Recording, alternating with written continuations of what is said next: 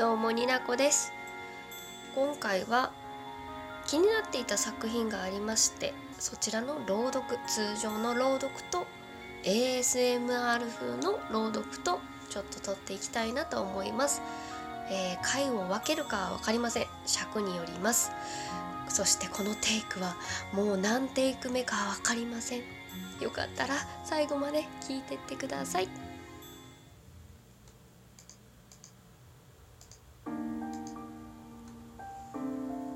いろいろな花小川未明さまざまな草がいろいろな運命を持ってこの世に生まれてきました。それはちょうど人間の身の上と変わりがなかったのです。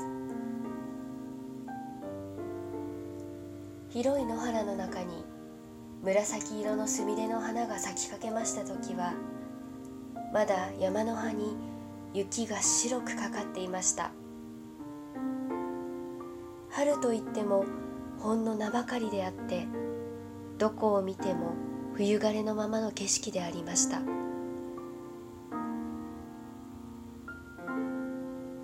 すみれは小鳥があちらの林の中で寂しそうに泣いているのを聞きました。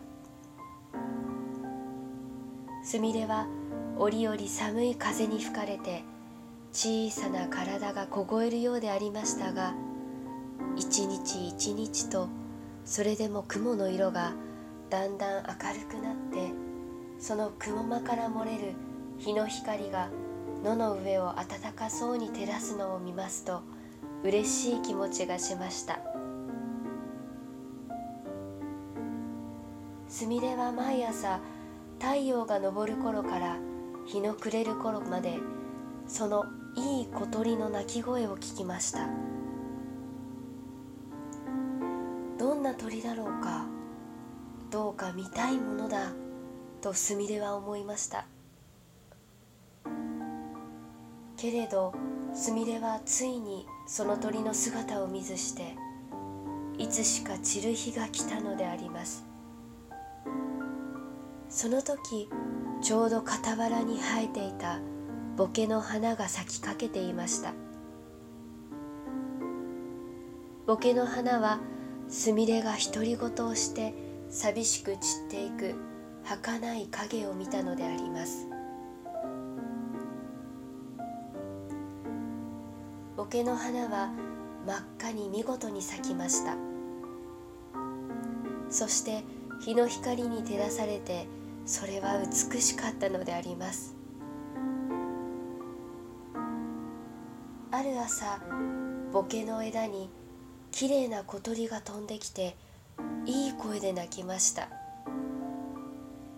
その時ボケの花はその小鳥に向かって「はあなんといういい声なんですか」あなたの声にどんなにすみれさんは憧れていましたか。どうか一目あなたの姿を見てみたいものだと言っていましたがかわいそうに2日ばかり前に寂しく散ってしまいました」とボケの花は小鳥に向かって言いました。小鳥は首をかしげて聞いていましたが「それは私でない。胡蝶のことではありませんか?」私みたいな醜い姿を見たとて何で目を楽しませることがあるもんですか？と小鳥は答えた。胡蝶の姿はそんなに綺麗なんですか？あなたの姿よりももっと綺麗なんですか？とボケの花は驚いて聞きました。私はいい声で歌を歌いますが胡蝶は黙っています。その代わり私よりも幾倍となく綺麗なんです。と小鳥は答えてやがてどこかへ飛び去ってしまいました。ボケの花はその時から一目胡蝶を見たいものだとその姿に憧れました。けれどまだ野原の上は寒くて弱い胡蝶は飛んでいませんでした。ある風の強い日の暮れ方にそのボケの花は音もなく散って土に帰らなければなりませんでした。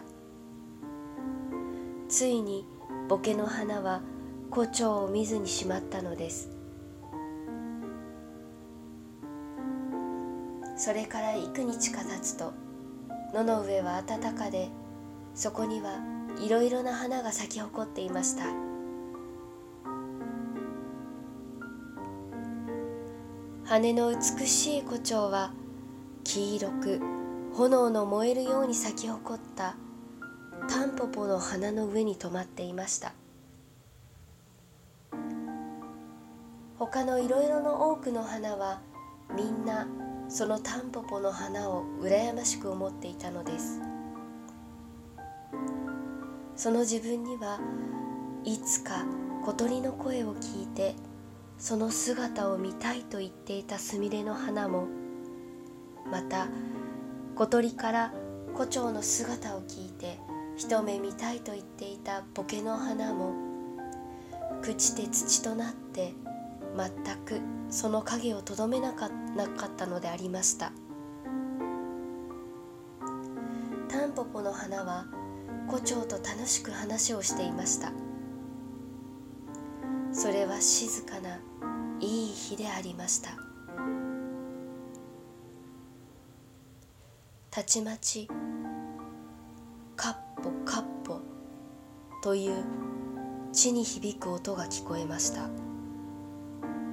何だろうとタンポポの花は言いました。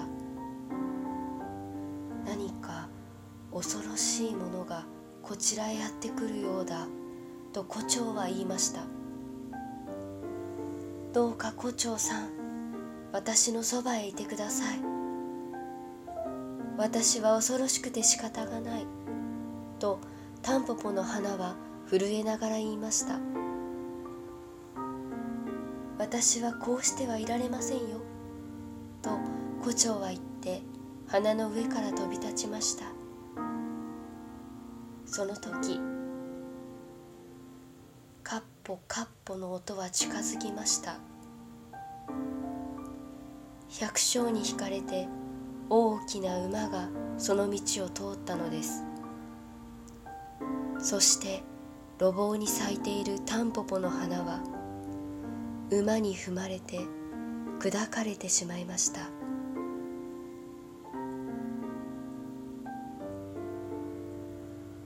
野原の上は静かになりました。くる日もあくる日もいい天気でもう馬は通らなかった。